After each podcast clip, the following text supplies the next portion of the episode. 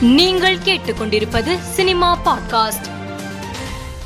பார்த்திபன் இயக்கியுள்ள இரவு நிழல் படத்தை வெளியிட தடை விதிக்க கோரி பாஸ்கர் ராவ் என்பவர் வணிக நீதிமன்றத்தில் வழக்கு தொடர்ந்துள்ளார்.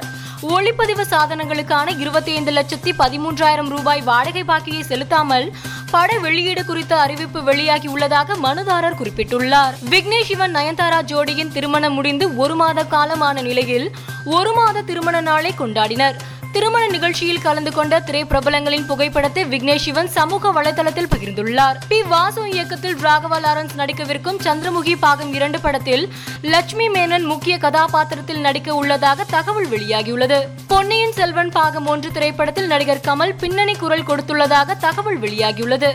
அப்படி கமல் குரல் கொடுத்திருந்தால் யாருக்கு கொடுத்திருப்பார் என்ற ஆர்வத்தில் ரசிகர்கள் சமூக வலைதளத்தில் பதிவிட்டு வருகின்றனர். இயக்குனர் லோகேஷ் கனகராஜ் இயக்கத்தில் கமல் விஜய் சேதுபதி உள்ளிட்ட பல முன்னணி நட்சத்திரங்கள் நடிப்பில் ஜூன் மூன்றாம் தேதி வெளியான விக்ரம் திரைப்படத்தின் மேக்கிங் வீடியோவை படக்குழு வெளியிட்டுள்ளது.